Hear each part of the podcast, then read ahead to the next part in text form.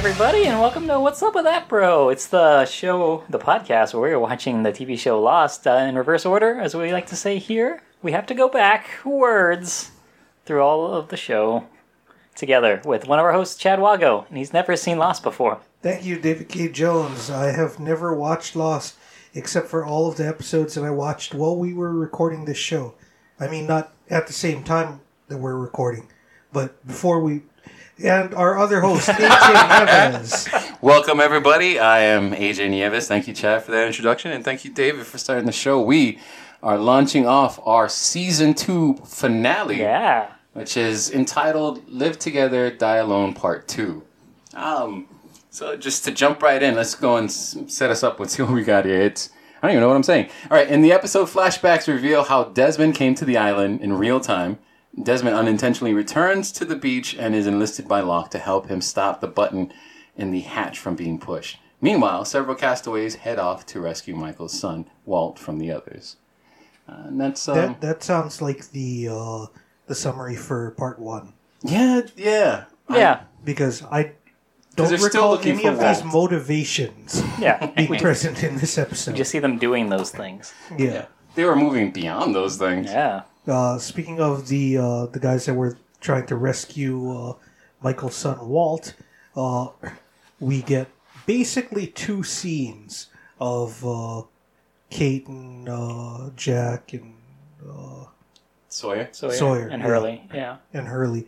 Uh, the first one is uh, when they're walking up a hill, and then they walk down the hill to see the vacuum tube with all of the notebooks uh, that are explained later during the uh, the Locke and Desmond scenes. But while they're investigating all the notebooks and the pneumatic tubes, uh, they see Sayid signal fire, which we also never see Sayid light. Uh, we only see Sayid look into a bunch of doors, Yeah. And nothing's ever explained about that. but Wait, do you think that there's going to be an explanation in part one of this? uh, for him, I think that there's an explanation for why he's there looking at all those doors. Yeah. I don't think that there's going to be any explanation for what those huts are or why that door leads to rock.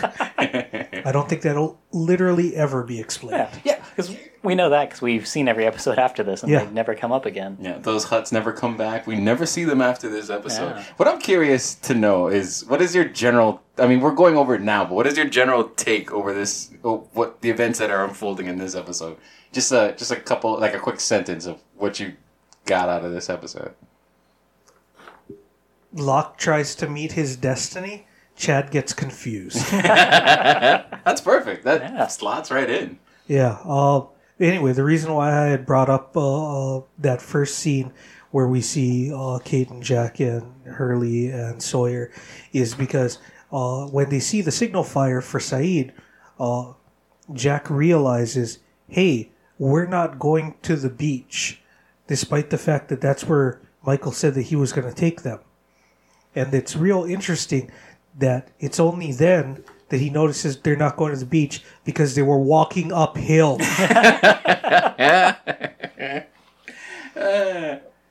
Yeah, it just I he was like, "Is there a secret beach on this Yeah. island that I don't know about?" Is the beach on the mountain?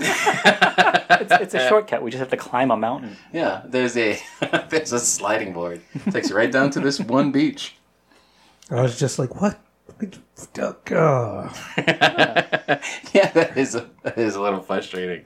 Um, we do get a chance to jump back into Desmond's pass here. We see him um, in the hatch, and he's got another person with him, a guy named Kelvin. Yeah. Um, and Kelvin, is played by the Kurgan. who is What is who the is the Kurgan? Oh, Uh, the Kurgan is the bad guy from Highlander. Oh yeah, I totally forgot about that. Or, uh, uh, as uh, some of our uh, younger listeners may be familiar with him, Mr. Krabs. Oh, he's Mr. Really? Krabs. Isn't he? I did not know I'm that. pretty sure that Kurgan is Mr. Krabs. That's amazing. Okay, I didn't know that. Yeah. I know him best from Starship Troopers, where he was the. Uh, the winner of the war. yeah. Was he the winner? He, he, like, no, I think he was the uh, like Was- drill sergeant he the- guy. I thought he was the teacher. No, that was. Michael Ironside. Oh, okay. oh yeah. Oh, maybe it was Michael Ironside. Oh, who- somebody yeah, Clancy hoist- Brown is uh, voiced by uh, Hi. Or Clancy Brown does the voice for Mr. Ah. Krabs. Wow, uh, interesting. Yeah. Oh, I would not have put that together, but yeah, all right. I I like that guy. I, I, I think I mentioned it when we were watching it, but I always remember him as the dad from Pet Sematary 2 with uh, oh, I can't remember that actor's name, John Connor from Terminator 2. But yeah, that was a that was a that was a weird one. But Michael like um, Bain? I forget, maybe, maybe. I don't know. Was was he John Connor? I want to say he was. Ooh. Uh, yeah, I think that sounds right. Yeah, that's got to be one of those. But yeah, it's it's good to see him in here. So he's doing the whole. um I guess he's playing another soldier type that's also got stuck in in the um in the uh in in got locked down or stayed down there in in the, in the Yeah. hatch. Guess he had joined the Dharma Initiative, you said? He's a Dharma member. Yeah, and he was stuck down there with uh, Radzinsky, which seems like a mystery, but we know who Radzinsky is. He, he was a jerk. yeah, yeah. Uh, I remember Redzinski. Jesus Christ. But uh, Kelvin Inman, he's got a great line in this episode because they're talking about how Desmond used to be in, in Her Majesty's army in, in England. And he goes, Why did you leave that nice old lady's army? And I've always wanted to be in a situation where I'm like shit talking like a British soldier so I can say that. this, this has never come up. That's amazing. You're like, oh, okay. Are we doing any joint work with any other uh, any other people? It's it's like you in work. You got to like join the UN or something, and then when you when you meet the British forces, like, ha, I got this. Yeah. The thing about that though is uh, nowadays you would be like, "How's it working for that nice old lady?" and they would be like, "How's it working for that orange crazy guy?" He's just like, all right, well, checkmate then, I guess. Yeah. Oh man, um, this is an exciting episode. I feel like Lost is burning on all cylinders in this episode. Yeah. It's it's their finale, so you know uh, they don't spare on spectacle. Uh, we see that in the hatch scenes, which is always kind of fun. Um, yeah, One of the big hatch scenes uh, involves them trying to dynamite uh, the doors inside the hatch. this feels like a weird ass like bottle episode, like you know, where but slash um, heavy on the CGI. Like they put in CGI like crazy. That CGI belt at the beginning, which was Yeah, there was the CGI belt, which was not great. there's CGI stars. There's like There's CGI stars, which were fine. Yeah. There was the CGI dynamite explosion, which again fine. Yeah. And there was a CGI boat, which was terrible. like it, it was like that submarine that we shit talked for an entire season. It was worse than that. Yeah. Yeah, yeah. This this episode does have one of my favorite directors on Lost. It's Jack Bender, the guy who's done a bunch of uh, Game of Thrones episodes, and I think that guy kind of Also very good at bending. yeah. he does really well at directing these um these these big set pieces that you see in a lot of shows. So like if there's like these these giant um, scenes, and, and in this particular case, it's not like we witnessed like a battle or anything, but we did see There was one fight there was one fight. that Um, involved uh, bad tackling. They didn't have the uh, the good tackling stunt coordinator yet. That Shows guy what is- happens when you tackle someone badly. You kill them. Oh, that guy is not. ear- That guy is earning his paycheck. The tackle guy, like the fight coordinator, he just goes. we all, He definitely leveled up the fights in Yeah. the show. Yeah, he kind of did. Um, but yeah, it always kicks off with a tackle, which is so bizarre. In this particular case, uh, Kelvin bit it. Yeah. But uh, yeah, he's gone.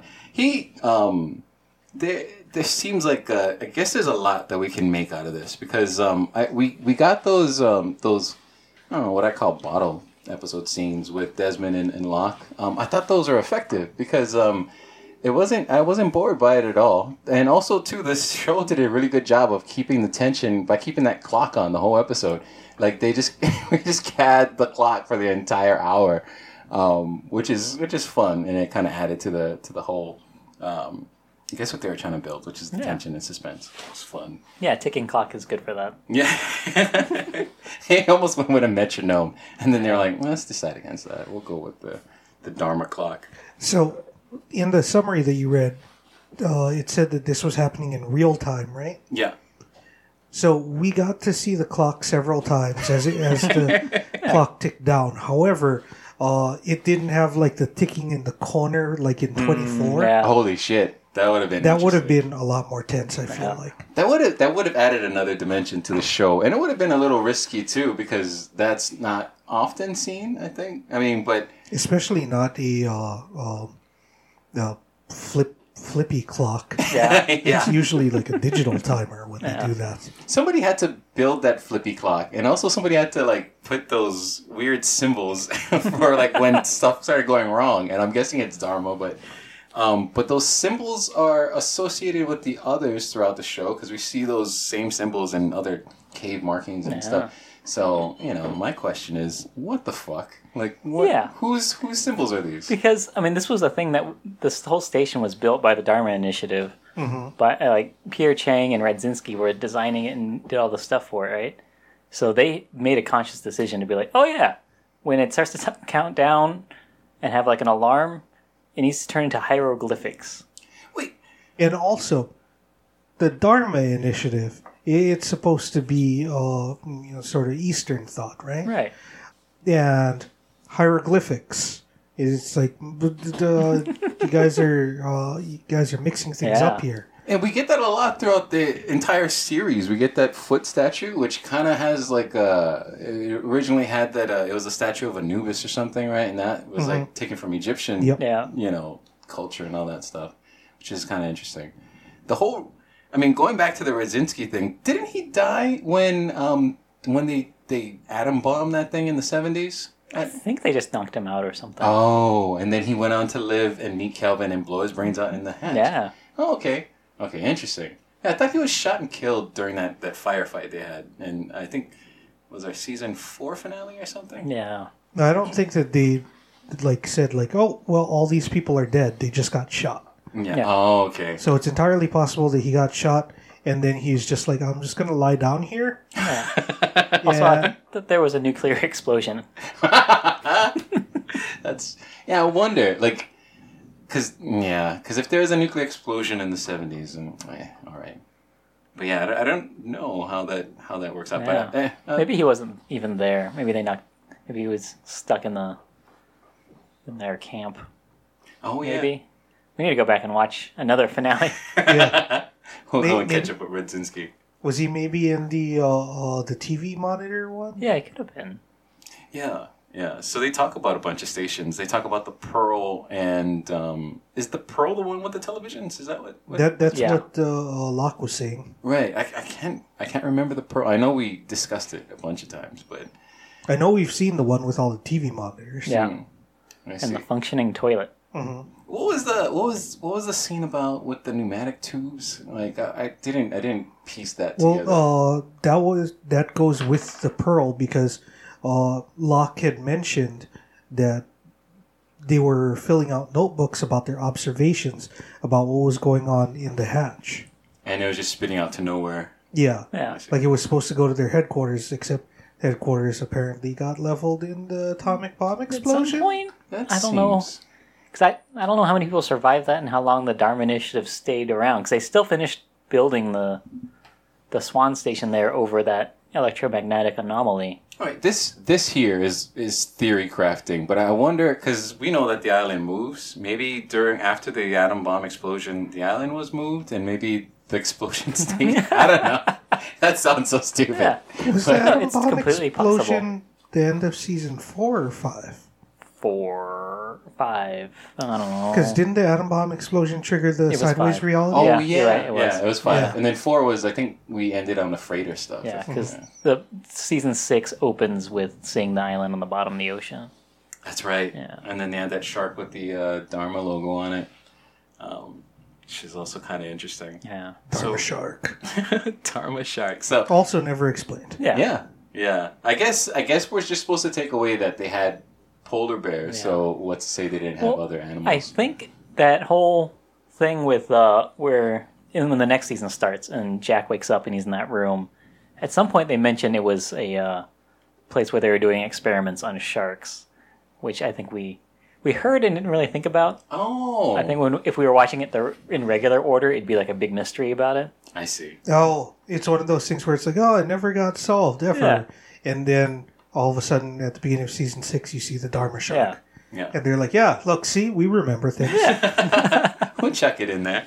Yeah, um, yeah. This show, it, it seems like it was fun for the writers to write themselves out of corners. I guess that they painted themselves in, which um, it's not always necessarily a bad thing. Bad uh, Breaking Bad was famous for doing that stuff. They would write themselves into corners all the time, and then um, then they would just write themselves out of it. Feels like they did more of an effective job. This one, like it's um, well for Lost in general, like a lot of the mysteries kind of just lay hanging, and um, they don't really tie up everything. So like I guess you could say like um, maybe not as effective, but but they were down just to throw out a lot of mysteries and let that float, and then like everybody just comes up with their own conclusion, um, which is part of the fun of the show, but Yeah. also what made it so controversial at its end, where people either loved it or hated Yeah. it, and and all this other stuff. I yeah, so that's that's that's always strange, but we we I guess we'll get a lot of that because it seems like um, when they were writing a lot of the, the seasons, um, the seasons started to fold in on themselves. So like there was a lot of a lot of circular stuff that kind of came back around towards the ends. Like season six did a lot of mirroring of sir, season one, I think, and Yeah. season two for season five. Um, in this particular case, I can't keep it all straight, but I, I know that it's like some more stuff we'll probably see come back around, Yeah. coming back this way, which is always fun. So uh, one of the things that we had mentioned when we were talking about the big action was uh, dynamite in the hallway because that was uh, uh, Mr. Eko and Hobbit Charlie. Charlie. Charlie uh, trying to get into uh, the hatch. I mean, they were kind of in the hatch already, but they weren't like in in because there was a lockdown. Yeah. I guess. They weren't in the computer room. Yeah. Uh, not not explained in this episode why uh, Mr. Eko wanted in. Hmm. Uh, it wasn't explained until maybe halfway through Hmm. why Locke was in. Hmm. Yeah, I love I loved what we got with Locke and Eko because we we already know, um, and this is season two, the season two finale. We already know Yep. Locke to be, um, you know, he's he's the signature man of faith, and he's having a crisis of faith in this hatch, which is amazing. I don't know. I thought that was kind of fun to to watch him have this crisis, but. The show seems like they, they always want to have some of that pushback for those those arguments that they present on the show. So you always have your man of science, and then you have your man of, of faith. And I don't think Locke was really playing any role of science or anything like that, but he was definitely a man that was out of faith or Yeah. had nothing left to, to put his, his faith in. And he says it's because of that kid that died, and I'm assuming it's Boone, which we haven't seen yet. All right. Um, Some other kid, maybe. maybe, Could yeah. have, could have been Jack's son David. We don't know. The one that doesn't exist. He's dead. This is how we beat a point to death. I'm just fucking around. But, like, yeah, uh, I wonder, maybe Yeah. Who knows?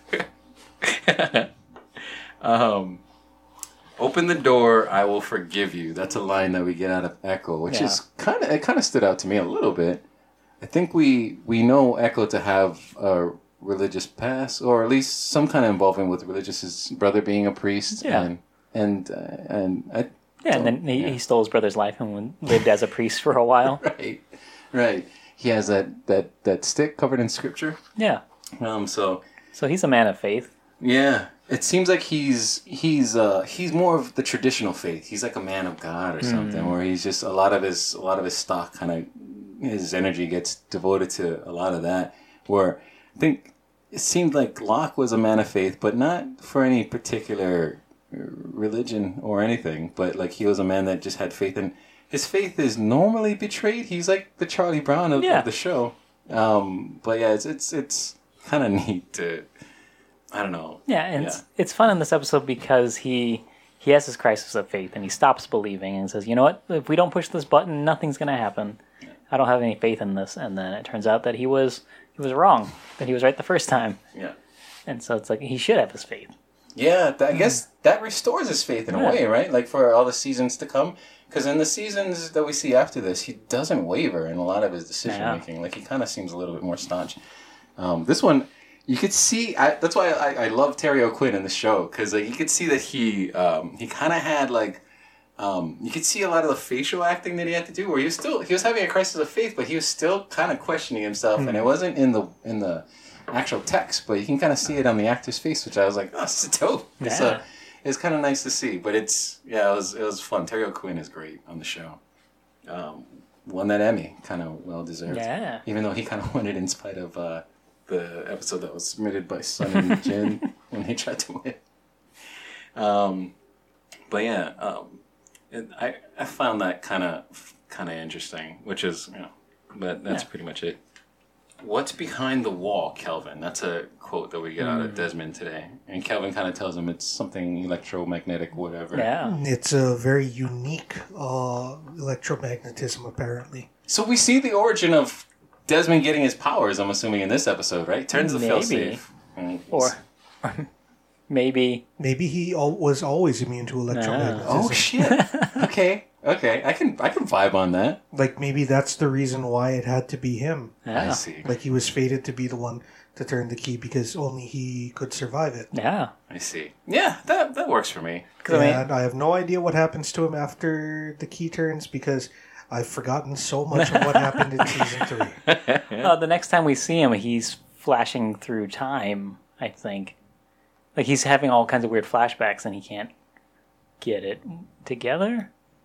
I Oh wait. Oh no, no, no, now no. I remember the next time we see him. Uh, he's running naked in the Yeah, forest yeah, when oh uh, yeah. they're trying to uh, they're trying to help with uh, um, was it Eko? yeah, Eko got kidnapped by a bear. Uh, Was he having the flashes when we met him in the season three premiere? It must have been the Charlie flashes. He must have started getting his Charlie flashes after those. I see. I see. So I feel like apparently this got gave him his premonition powers. Yeah. But the electromagnetism proofness was all could have always been there. Yeah, that's how know. he survived.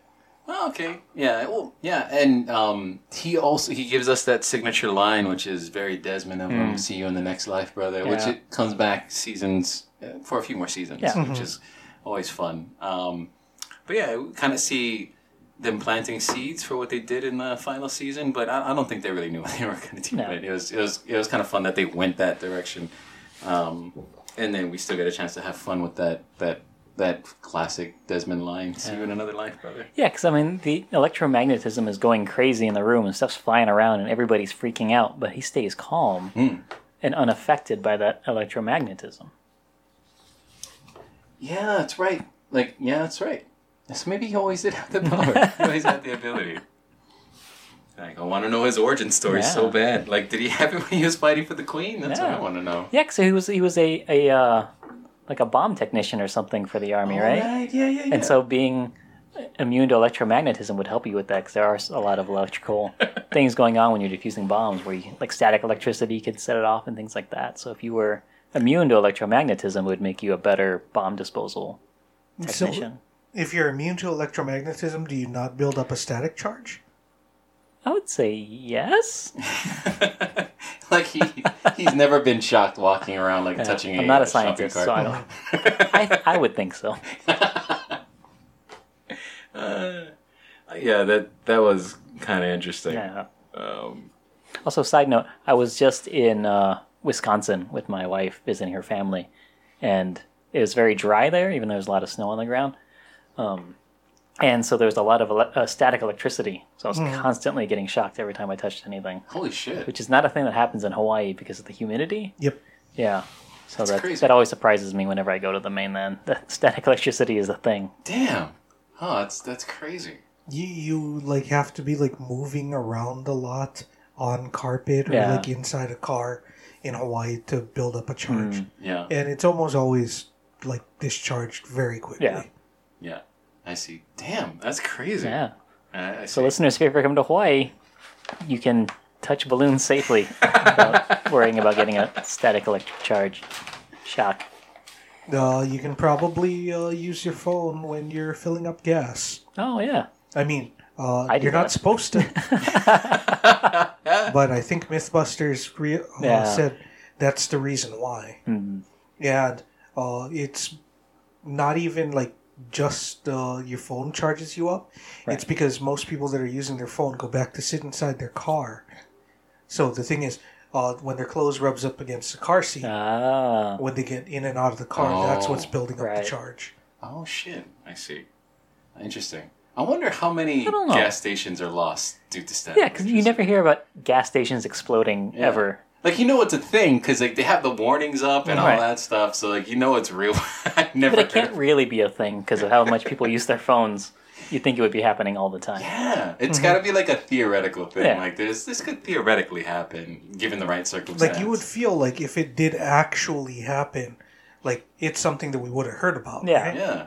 And I've not heard anything about Mm-hmm. that. Like I've never heard of anyone blowing themselves up at a gas station. But yeah, I wonder. Yeah.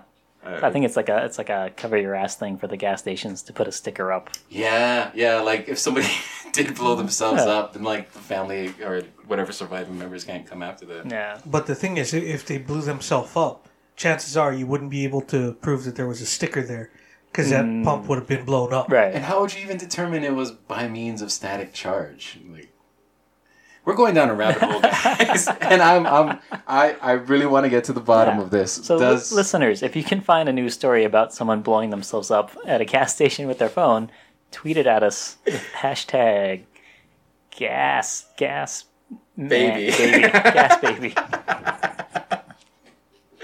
Oh shit. we do get a, a big revelation in the episode. It feels almost like a source of contention. It says um, Desmond turns to Locke at one point in the episode and says, "I think I crashed your plane." I was always in the under under the impression that it was um, it was uh, Jacob that brought the plane, Oh. and I thought Jacob was the one to bring the plane. But Right. I don't know if he was working through Desmond. But how could that be? So Yeah. were these two events not connected? He makes little things happen here and there, so I think he could have helped, you know, Kelvin Inman find the boat and kind of plant the seed in his head that, oh, yeah, I need to do this to fix the boat and leave, and which led to Desmond following him out there that day and killing him. So Desmond or whoever is uh, in the hatch has to type the numbers. Yes. Right? Uh, everyone knows what the numbers are. I don't. 4, 8, 15, 16, 23, 42. 42, yeah. Yeah, that that seems like I only said the last number. I was like, I know, 42. that seems like something you could type fairly quickly if you've been doing it every 108 minutes. Yeah. For how long uh, been at has he been two shaving? years, yeah. Uh, how, uh, what? Because Kelvin said you've been shaving every day for. I think four years, maybe? Is that what he said? Is said? it four years? Because he says, because Desmond says that he hasn't seen the outside for two years. Yeah. That, that's and, a line. Yeah, and then the next flashback is when that happens, so some amount of time passes after that. At least two years. It's been at least two years. So every 108 minutes Yeah. for a number of years, Right. he had to type in the same thing. So that should be fairly quick, right? Yeah. It took him kind of a while when uh, the electromagnetism was making everything go crazy Right. Because he waited too long. Yeah. So could it be that that's when Jacob was affecting things by being like. "Hmm, no, you made a typo. Oh, if he, yeah, I see. Yeah. Because like he he's like you said, he starts putting in those first couple of numbers, and you just see system failure and whatever. But yeah, maybe maybe it was.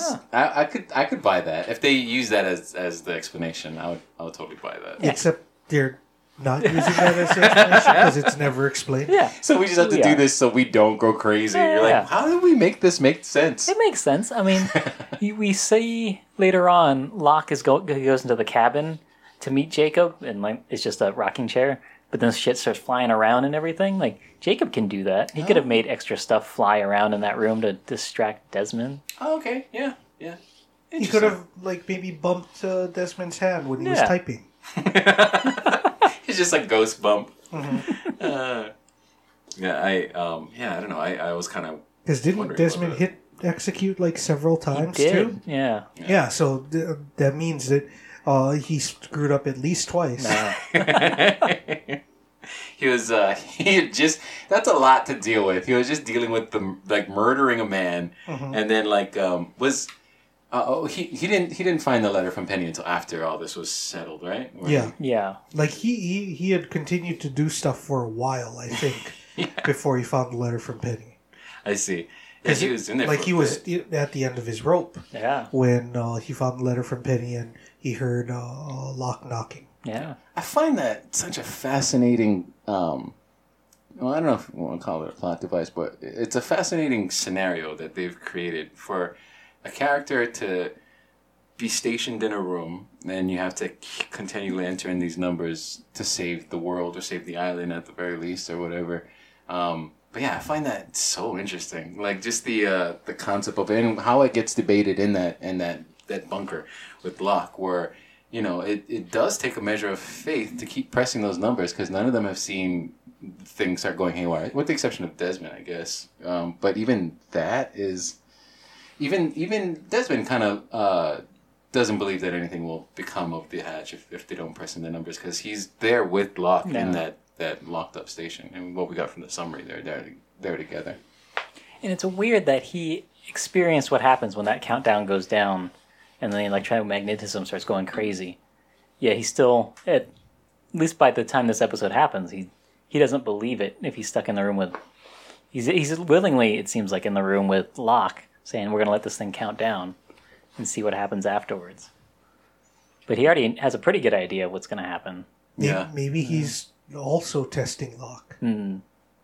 Desmond? Yeah, How so? because he said that Locke is testing his faith, right? So maybe he's testing Locke, testing his faith, and to see whether or not uh, Locke is actually worth him going and uh, turning the key. I see. Uh, Huh, interesting. I, I find yeah, even even the idea.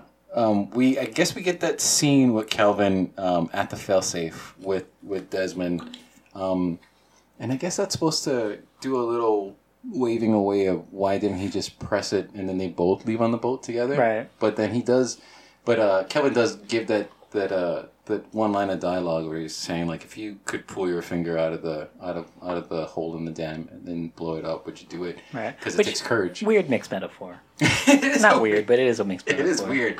Like you're holding back the dam, and now you want to destroy the dam. Right. Well, just the idea that if I take my finger out of the dam, that'll make it blow up. Yeah, yeah, that is That's so not what would happen. Yeah, it would just collapse. I guess I his, don't know. yeah, that is kind of strange, right? Because like his solution is, uh, you know, I have this key and whatever, but I, I- guess how did he? Was it Radzinsky? I guess it was Radzinsky that told him about, about the fail safe or whatever. Is, I guess that's what we're Yeah, supposed to he had to have been. Yeah, yeah. How else would he know? Right? Yeah. Unless he was just assigned there, because he wasn't assigned there. He ends up going there after whatever. They don't really explain how he Yeah. gets there. I'm assuming maybe they might we might find out more about it in part one of this finale. But but yeah, um, yeah. But he's down there. But he's um, he has chosen. He's made a choice to rebuild Desmond's ship and then leave on his own and just leave somebody else to, to do this. Um, and then when he's found out, he offers Desmond to, to come along with him. Um, like, and he had a gun. Like he could have just ended Desmond there. I guess he still needed somebody to press the button. But his reaction to Desmond is so nonchalant when he gets like busted. Like you ever get caught in a lie, and he was just he he had like he had the resolve of a dude that's like, no, I don't I don't know who that is. I don't know why she's calling me on my phone. I don't know why she's sending me these pictures either. What But- me? But he has that kind of confidence, and then like, um, Well, he he mentions uh, during that fight scene or right before it that uh, like Desmond identifies him earlier in the episode as having been in an army. He mentions uh, right before that fight scene that he was actually a spook. Yeah. So the thing is, uh, well, of course he's good at lying. He used to be like CIA or FBI or something. I see. So how does a spook get recorded? Uh, recorded gets uh, recruited to join the Dharma Initiative, and I, well, that's strange because he's been with them since the seventies. I'm assuming. I'm assuming because like he says he was Dharma and he wasn't with the people that killed Dharma, which we find to be the others. Right. So that happens at some point later on, but we don't know when. Because it happens when Ben is an adult, which is is probably ten years after the the incident. Because he's a he's a kid when that happens. When the when the when um, what's her name gets blown up, right? When she blows up Yeah. everything. Yeah. Yeah. So we have little boy Ben there, but then when they when they kill everybody, that's when he's he- he's a grown up. Huh. So I see.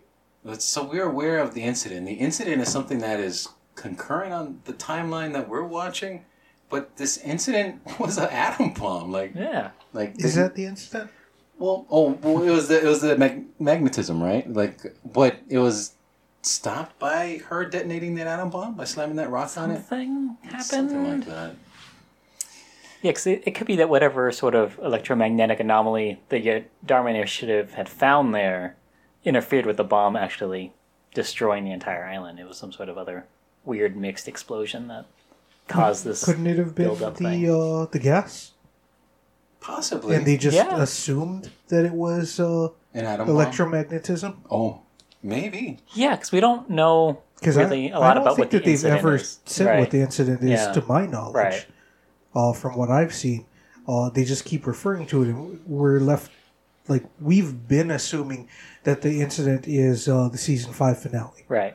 But isn't it also possible that they could have been calling when everyone in Dharma died the incident? Right. Oh, maybe that's maybe that's the case. They yeah, they weren't too clear on that, or maybe yeah, maybe I'm, I'm just not clear on that. But yeah, that does seem a little strange. But I know we did get some info from Pierre Chang, and I believe this is in the season five where they start discussing, uh, or they start talking about what's what is also a part of that part of that, that area. It, he starts talking about exotic matter and some other stuff, which is um, I think that was just all the all the all the general stuff that you'd need for time travel that I think the writers kind of tossed in there. But there was supposed to be electromagnetism, some kind of exotic matter. What they said was exotic Yeah. matter, and then And, some a, other stuff. and a donkey wheel. yeah, Yeah.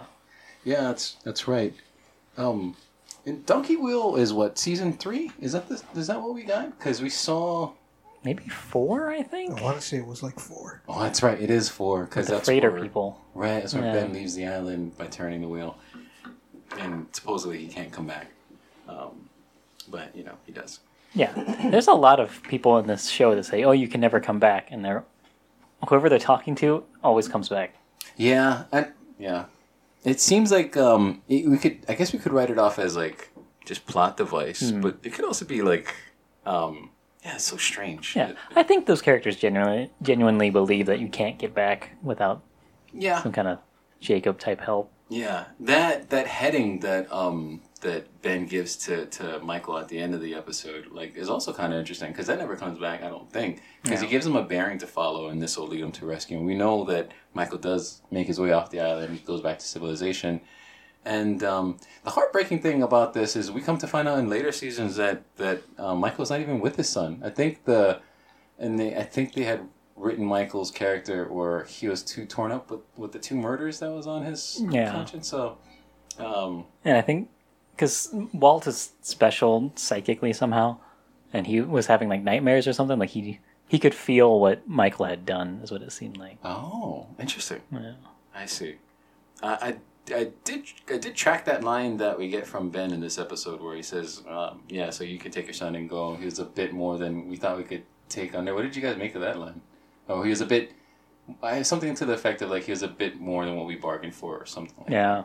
No, no. Now that David said that he's psychic, apparently that was it. Yeah. Did that not come up at all? No, no, I I had no idea he Oh. was psychic. like I did not get that at all from uh, that one episode that I saw. This might be a Michael. theory. This might be a fan theory based off of when he showed up and Locke was in that pit of dead bodies and he was telling Locke to get out.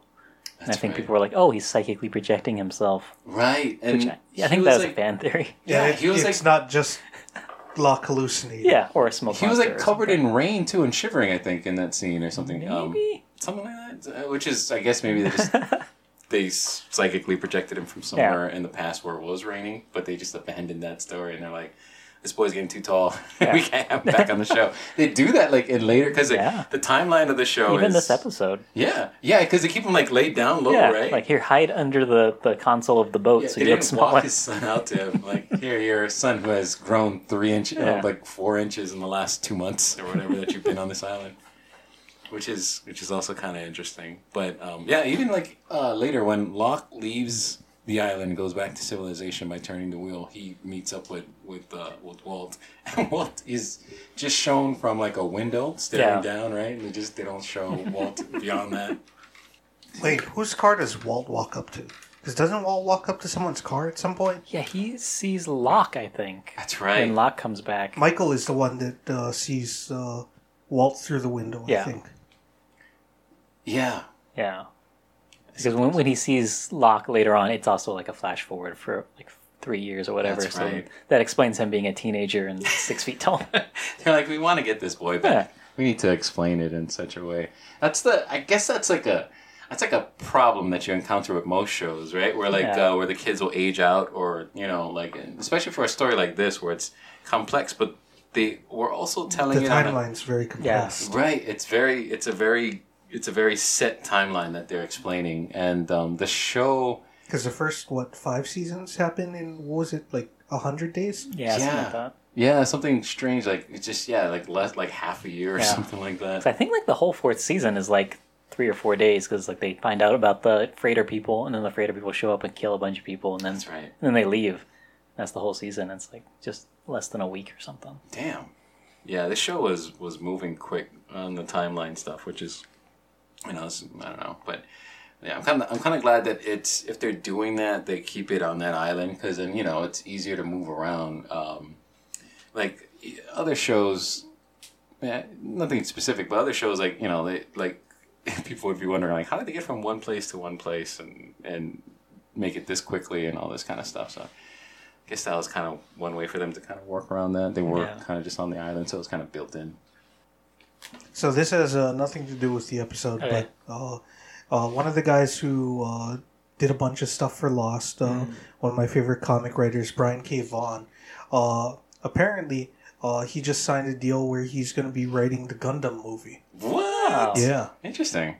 I see. I I was never a big fan of Gundam, but I I knew that. Um, I remember when I was in high school, like there was always it, seemed like there was like a split faction. There was like kids that were into Dragon Ball, and then there was kids that was into Gundam. And I remember like I wasn't a big fan of Gundam, but I, I as a like now I could see like yeah it has like a big following and it's a lot of good story in that. But um but yeah I've always been like a Dragon Ball guy, I guess. but um but yeah Gundam is actually pretty pretty dope. Yeah. So listeners, let us know on Twitter if you're Team Gundam or Team Dragon Ball. Wait, so wait, is this like this is going to be a straight up live action movie? Yeah, yeah, apparently. Interesting. That'd be kind of fun to see. I was just throwing that out there because uh, Brian K. Vaughan did work on Lost. Yeah, yeah, yeah. I see. Um, wait, so he- he's writing, he's writing, he's writing the script for Yeah. this new Gundam movie. I see. That's gonna be kind of interesting to see. I would watch that. yeah. I don't know anything about it other than there's giant robots, but I- I'm in. Yeah. We get this, uh, this that keyhole, that that failsafe keyhole. Like they, they spend some time over it, but they they kind of give it that ominous glow or whatever to make it look a certain way. I felt like that added to the episode too, because if it was just some random key in a wall somewhere, it would be that'd be a little less. Oh, it'd be less exciting to Yeah. watch. I think I think you've mentioned this before. Every time there's a, a season finale, someone has to go climb down into a hole. yeah, that's right. Yeah. Um, what were we saying? That was um, Joseph Campbell's storytelling Oh method. yeah. Um, something The that Descent. Yeah, so like there, there's always that, and we get that. I think we get that throughout the season. But I'm actually happy. Yeah, I'm glad that you mentioned that. I totally forgot about it. But there is always a descent, and then there's always like you know them climbing out of whatever hole, and we get that, and they kind of have it couched nicely in the in the hatch scenes. Yeah. So it's kind of fun. Yeah. Usually someone climbs down into a hole and then there's an explosion. Yeah. Yeah, that's true. Like throughout uh, the mul- the multiple seasons that we've seen, the finales usually have some kind of pulling on, on those on those uh, themes and Yeah. ideas, which is kind of neat. Uh, I'm glad that they did it. Um, kind of excited to see what the season one finale will be. Who's calling Yeah. down what? Just start taking bets on that. yeah. Um, That's going to be the first time one of uh, the Losties end up uh, in the hatch. Oh. Yeah. We get another quote from Ben in this episode where he tells Michael, um, he gives him, I don't know if this is cryptic, but like he kind of gives him a stare and he says, We're the good guys, Michael. Yeah. And he asks, Who are you guys? Um, and I kind of like that line because um, it's it's so much more interesting than just having like a straight villain slash heroes face off. Like, because every villain, I don't think every villain is unless you're writing like a shitty villain. Like no villain is just evil just cause. There's- Right. And they always think that their motivations and everything is Yeah. is is correct, and that's you know it's what's motivating them. The general line is uh, every villain is the hero of his own story. Yeah. Interesting. Yeah, I like that. Um, I, I don't think that it's always true, but uh, uh, I think that it's a pretty good rule of thumb. Yeah. Yeah, and those type of villains are always fun because they they have a set of convictions that they're holding to, and they're trying to act in a way that that they feel will be beneficial for themselves or for the world or whatever. And Yeah, it's the reason why uh, uh, Killmonger is one of the best uh, Marvel villains. Yeah. I, I did love Killmonger as a as a as a, as a character because Yeah, I really like him as a character. As a villain, you start to go, wait, he makes a lot of good points. Yeah. he does. uh, no, but yeah, because the ending of that movie is weird to me because he's like, oh, we got to use our technology to liberate all these oppressed black people all over the world. And then the hero of the movie says, or we can give this advanced technology to the governments of the world that are oppressing these people. yeah, And I'm the good guy, so that's what we should do. that is And we all go, yeah, that's right. that is strange. Yeah, I totally yeah, that's interesting. Huh, I never really thought about it that way. I never thought about it that way either. Damn, that's interesting. Like mostly, like I, I kind of just stopped thinking about the movie right after uh, uh, spoilers for the ending of Black Panther. everyone, uh, like right after uh, Michael B. Jordan delivers that fucking line, that killer line at the end, uh, the one, uh, uh, uh, bury me in the sea with my ancestors who knew that death was uh, uh, better than bondage. Yeah. Damn, I forgot about that Yeah. line. Yeah, every time I watch it, I'm just like. and the thing is, like, I can't, I can't even think about the rest of the movie after that Yeah. because it's so badass. That is kind of dope. yeah, I like that. I, I wonder who they're gonna get for the next uh, the next Black Panther villain because Yeah, I don't know. that's that, that'll be kind of interesting because Michael B. Jordan killed it Yeah. on that. So like whoever they And he's next. supposed to come back. Oh really? The, uh, a lot of people are just like, I can't believe that you would bring him back from the dead. Mm-hmm. And it's just like, he doesn't have to come back from the dead. He could be in the that land of the kings or whatever that Black Panther Ah. sees when uh, he takes the root. Yeah. I found that I found those scenes kind of fun to watch too. Yeah, those are neat. Yeah, Black Panther was a good movie. You guys. Hugo gets released uh, from being a part of the group.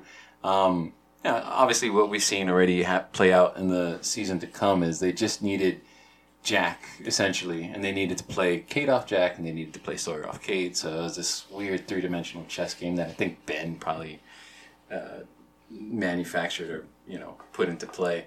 Um, but they don't need Hurley, so they release him. And they, they tell Hurley to tell all the rest of the Losties not to come over to this side. Yeah. That is interesting because And I think they never do. yeah, yeah, Hurley did his job. yeah, it's only uh, once uh, Jack goes back that uh, they go back to where they're not supposed to, right? Uh, Yeah.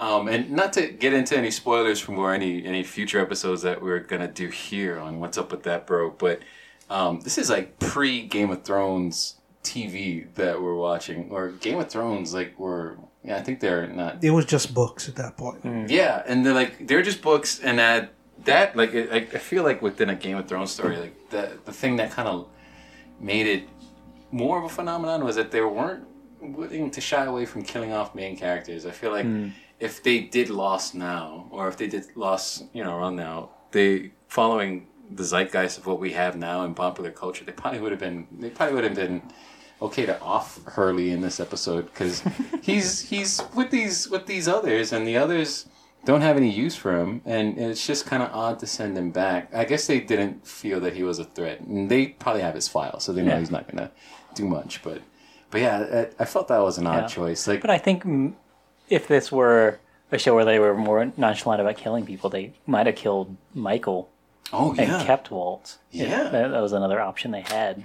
Or they might have uh, uh, killed Michael and then just sent Walt back to the Uh. world by himself. interesting. Yeah. Eh, Well, at this point, they don't. Like if they Walt did that, it would have been some like uh, I would imagine that uh, instead of Ben saying we keep our promises, uh, Ben would have said I keep my promises, and uh, Mr. Friendly would have shot him in the back of the head. Damn, cold, ice cold. Yeah. Because it's got to be Tom Friendly that does. Thank you for giving Yeah. away my name, B. Was her name B straight up? That's the multilingual girl lady, right? That that we see later. Um, I w- want to say, let's double check because we might be doing that thing where it's a black woman and we're just all black women on the show, which she might be. she. Well, I think we'll, we'll see. We'll, we'll we'll try to do some research on Yeah. that. But Also, if- Tom Friendly, played by my favorite rapper, MC Gainey. Yes.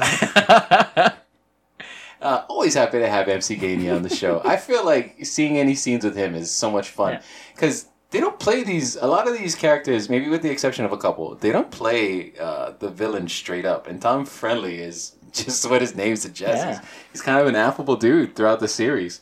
Like even after he's dead, and we find him in like in, you know in flashbacks, he's Yeah. just eating fruit and hanging out with dudes in his hotel room. Like he's a good dude. He's just hanging out. Yeah. Out of curiosity, uh, I know you said that uh, that's your favorite uh, rapper name. Yeah. Uh, what, what would your DJ name be? Oh, DJ. DJ. My, my if I was a DJ, Uh-huh. oh, I would be DJ DKJ. Oh shit, Oh, man. You got a good one, dude. that is a good one. I like that. Like um, it, it would just be like on the marquee. It would be like D, DJ DKJ alongside Danger Mouse or whoever else is, is DJing that night. Uh, I'm just wondering because uh, Humble Bundle has uh, uh, they have a music collection thing now Oh, where it's a music making software. cool. Yeah, and it's right about that time where every few years I think to myself like I'm gonna buy music making software so I can make music, and then I buy it and I try and make music and I'm like I don't know the first thing about making music, and then I give up again. Oh, Yeah, It, it happens every like three to five years. yeah. I see. yeah, that that does seem hard. I don't have any kind of musical background me or talent, but like I always find that fascinating when people are like this. They can just bundle that stuff and like mm-hmm. make whatever tunes they're gonna make. Would you How do you be uh. DJ AJ? DJ AJ. I guess that would work. Uh, I guess that would work. or AJ DJ. No, that doesn't. mm, I don't know. Hey. One of those. ADJJ? It's, it's it's DJ. It's DJ AJ in the house or it's something. it's gonna be one of those. Um, And we- Chad, you would be DJ the CW. Oh shit! Oh shit! DJ CW, not the channel. That's the whole name. Yeah. DJ CW, not the channel. I was uh, I was actually thinking like uh, I should call myself DJ, not a comedian. I, I just feel like that would be funny if it's like a whole like sentence Yeah. basically It's hilarious. or phrase at least. We need we need somebody that's that's familiar with uh, Full House, and we can get another DJ. Yeah. There's the only DJ I knew growing up. oh, Yeah. uh, that that was another thing that I thought I was gonna call myself DJ pronounced Deej. I tried looking up like those memes where it's like, oh, use this to figure out your whatever name. Oh yeah. And then the DJ thing is like, uh, it's DJ uh, something that you're afraid of, Good one. or your greatest fear, I think. Yeah. Nice. Uh, It's like so a Batman thing. Yeah, so it's just like, oh, I'm DJ dying alone. and I'm DJ Police. yeah. Um, Yeah, but I love those things. Like you see them on Facebook and Instagram or whatever. When it's like, oh, figure out your DJ name, and you use like the first letter of your first name and then the last letter of your last name. I always share those and just spell it F U. and very rarely does anybody ever notice. That's great. Everyone just looks at it and I'm like, I wonder what my name is. Yeah. I read what you wrote. I'm not paying attention to you. I just like the meme. That's great. Uh, we get. I get what what I'm sensing is our first Charlie Claire kiss because like um they do a Where lot. the music goes up. They put the music Yeah. up. We get like some CG stars, so it's supposed to be like this cute romantic thing that happens under the stars or whatever. So I'm assuming that's the first time they kiss. I don't know. I would. I didn't even pay attention to that part. I was flipping through my notebook trying to figure out when Desmond comes back. Yeah. I was like, yeah, give me back my Desmond. Yeah. Well, it's like sometimes when I'm watching a movie, my wife will cover her eyes if something gross is about to happen. Like that's what Chad does when he sees a kiss about to. Every every time uh, two characters are about to kiss, I'm like, "Where's Desmond?" I came here for He told Desmond. me he would see me in another life. I wanted to see me in this life. Yeah. Come back, Desmond. Come back. But Charlie's a real jerk at the end of the episode because he shows up at the camp and everyone's like, "Oh, where's where's Eko and, and Locke and everything?" He's like, "Oh, they're not back yet." He doesn't Despite the fact that he's the one that outran the explosion. Yeah. Yeah. There's a huge explosion. He doesn't say, "Oh, we should probably go." Those scenes were weird. Those scenes were so weird. Like, I, okay, he just he can't hear. He just like survived the dynamite explosion. I do really like the fact that he's talking loudly. yeah, he comes back, but he has this he has this like this bubbly personality. Like, yo, dude, you almost got murked. What what is what is what is the dealio here? And also Well, too he's like just so happy to see Claire again. I guess so. Maybe that that I could be fine with that explanation, but it's just you done left two people for dead in this weird thing that just turned all violet. So like, but then um he comes Oh. back and she even mentions like, yo, um when the sky turned violet, he's like, it did, like you know, to to fuck with Yeah. her, but. Oh, d- doesn't he actually mention all the things that happened though? Yeah. When she's like, "What happened?" and he's like, "Oh, did you want me to tell you about the almost being blown up by dynamite or this other thing?" Or and this she's fork. like, "Be serious." and then he's just like, "All right, I guess I'm just gonna lie to you." Yeah. I see. Yeah, what is that? Like, um, I couldn't make sense of that. The Like I was like, "Why don't you just say, bitch, I'm telling the truth?" yeah.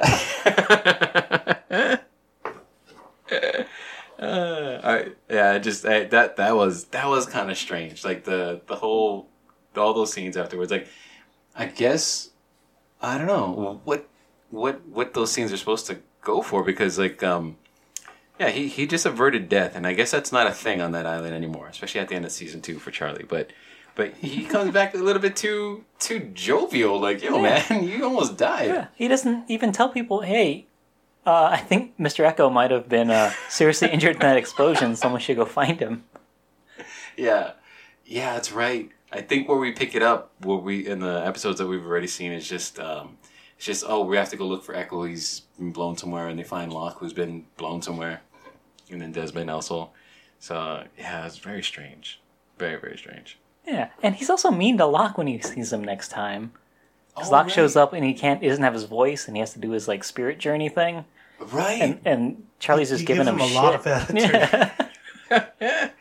I mean, to be fair, uh, I can kind of understand why Charlie might have been giving him all that shit. He's just like, "You made me live through a fucking dynamite explosion." and like a And crazy. now you can't talk. oh, I'm fucking with you now. we uh, we get a little. I don't know if we would call this the button, but this is the the, the final Yeah. moments of the episode. Is we get these two guys speaking Portuguese somewhere that's really cold, monitoring for electromagnetic anomalies. Yes, I think they're probably down like at the southernmost tip of South America or into Antarctica. Because I think like Argentina, they, they speak Portuguese there. Uh, they do in Brazil. Brazil, yeah. Oh, that's so strange. Yeah. Um. Like yeah, that was that was Yeah, because it, it like Brazil and or not Brazil, uh, Spain and Portugal divided uh, uh, South America uh, kind of in half, except that one country is like most of it, Yeah. and then all of the other countries Spain got. Yeah.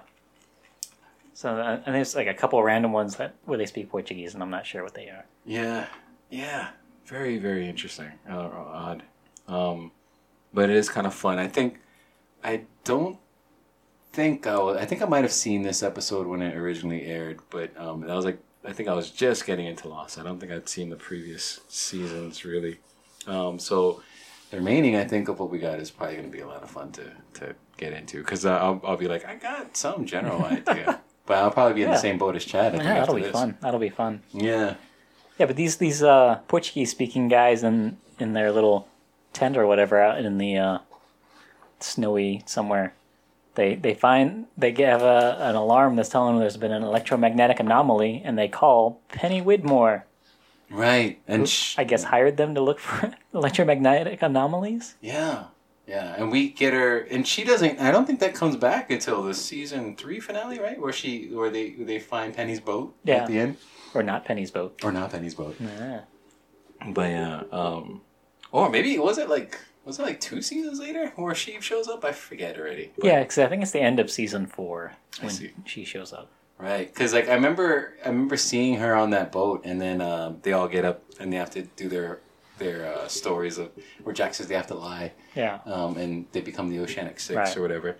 Um, yeah, that's Yeah. that's that's always kind of interesting. But like, I guess we're seeing track being laid for that storyline, and then it, you know, and then I guess they always had in mind where maybe Penny was going to come in at some point with the boat. and Yeah, it'll I- like, Yes, it's just weird because I guess the last time she saw him, he was going to prison 'cause she wrote him that letter, That's right. and then ever Yeah, I don't even remember him going to prison. I remember him joining a monastery. I remember him joining the army. Homeboy has lived a full life. This Desmond Hume character has lived such. A, he's been an, he's been a soldier. Yeah. He's been a he's been in a monastery. He's, He's been a in prison. soldier. He's been a monk. He's been a vinter. He's Yeah. been a time traveling dude. Like he's he's like your he's like your everyman. was Or, training for a solo race around the world in a sailboat. right? This guy has. He's like if if I swear to God, he should be selling Dos Equis. Yeah. Jesus Christ, it's crazy. Um, but yeah, like, uh, but yeah, that's that's what we get in the Desmond Hume character. Henry Ewan Henry Ewan Cusick. Yes. Something like that. Yeah, there we go. Who is who currently lives on the island that we live on? We got to get that homeboy Yeah. on the show. He does stuff with the Hawaii Theater for Youth a lot. Oh. Like his wife is like in, involved with that, so he'll do like fundraisers or stuff with them. it's interesting I that he chose to stay. That he chose to stay and live here. Yeah. Interesting. Oh, didn't he like just move back here? Oh, is that what it was? I, I don't I don't know. know. I believe it because I think I've seen him in a few other things. The only person who I really paid attention to was uh, Daniel Dae Kim. Mm, yeah. Yeah, I paid attention to him because he was too much of a coward to fight me. Well, Daniel, your moment isn't past. If you make Yeah. your way back to these parts, David will fight you. yeah, or I'll meet you somewhere. Yeah, if David has to fly to California to fight you, uh, you know, we'll start raising money. yeah, we'll do a, a Kickstarter for that. Yeah. S- Yeah. So take Or, time out. or uh, add another Patreon goal. Yeah. Yeah. So take time out from your Hellboy premiere and make your way back here at some point. If you if you um uh give us uh, two hundred dollars a month on the Patreon, we'll fly to Los Angeles and fight Daniel Dae Kim. yeah. Yeah. So um, But but he has to yeah. agree to it, right? or are you just gonna jump him? I think I'm just gonna like find him on the street and just start talking shit about him until he punches me. Couldn't you like take a glove and then like slap him in Oh, the face yeah. with it or a something? gentleman's glove. Yeah, challenge him to a duel. Yeah. Oh my God, that is incredible. Yeah. That is so good. So so let us know how you think I should fight Daniel Dae Kim. Yeah. on Um, Twitter. we're we're open to all suggestions. Yeah. We threw out a couple with uh, gentleman's glove and and uh, just general shit talking on the street. Yeah. So we'll, we'll land on one of these. Yeah, so just uh, do that on Twitter. Hashtag Dan- Daniel San Dae Kim.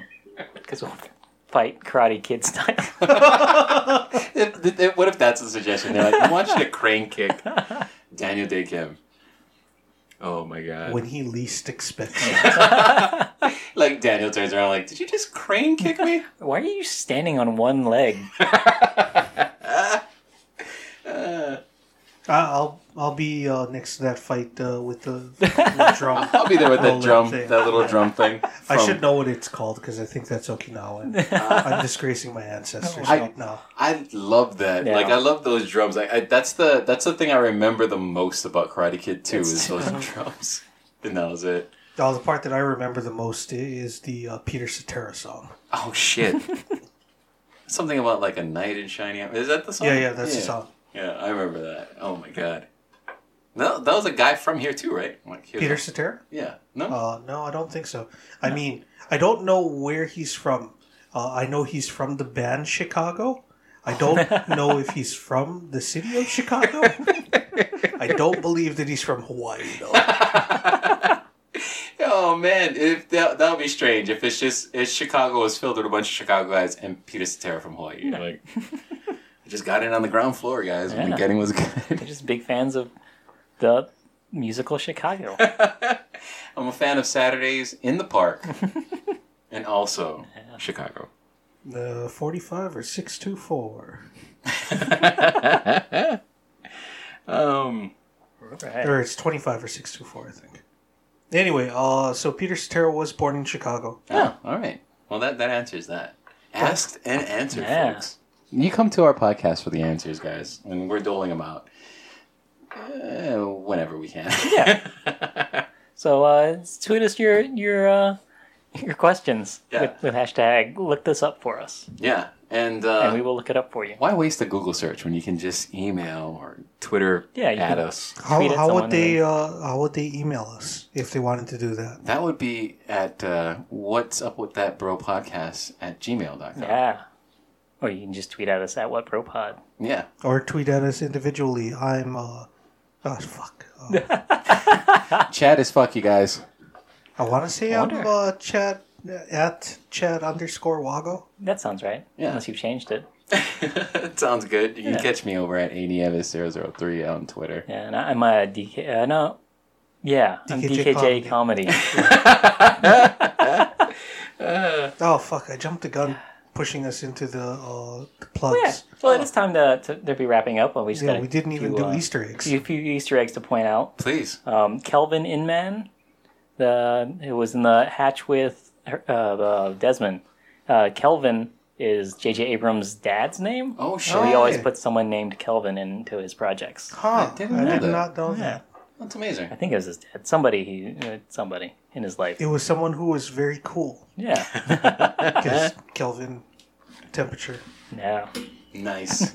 nice. Um, well, uh, considering our, we've come to the close of this episode, Yeah. but next week we're going to be considering part one of Live Together, Die Alone. What do you think that's going to be, Chad? That's Oh, that's going to be uh, the beginning of the uh, real time. uh, it is going It's to be softball. the explanation of why all the things in this episode are happening, rather than th- them just happening. Yeah. Nice. Yeah, I think I think we got the payoff, and then next week we're going to get the build up, All of the setup. the setup for this final finale. Yeah. So that's Uh, do we uh, still want to talk about what we're getting lost in? Yeah. Quickly. fuck yeah. Um, I've uh, cur- I myself have currently been getting lost in The Legend of Zelda uh, over several different things. Nice. Because I bought myself a Switch because it was on sale. Uh, they have a deal right now where you get thirty-five dollars in eStore credit.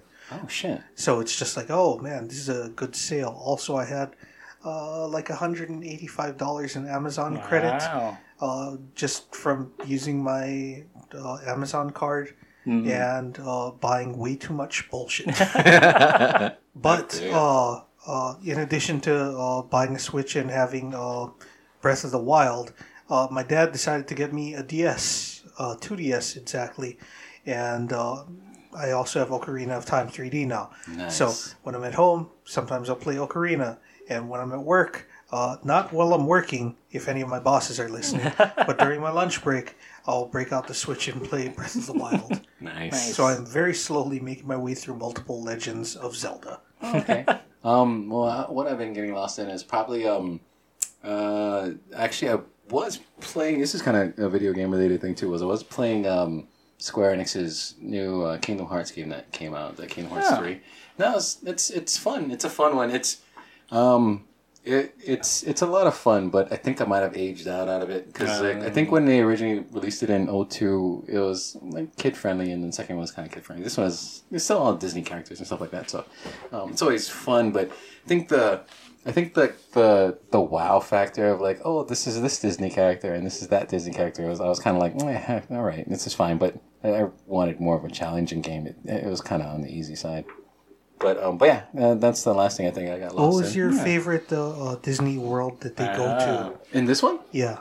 It would probably have to be um, the Pirates of the Caribbean world. That was so much fun. Like it, that was one of my one of the more fun worlds. Also, like in that world, you get your own pirate ship, Oh, and then okay. That's cool. you also get to uh, at some point in the game you also get to control the Black Pearl. So that, that's always fun. That's cool. And in that world, like um, it's kind of reminiscent of some of the old Final Fantasy games because, like, in some of the old games, you kind of just travel the map and then you find certain islands. In the Pirates of the Caribbean world, there's so many mini islands that you can sell to, and they all have all kinds of crazy shit that you can like pick up uh, items and everything.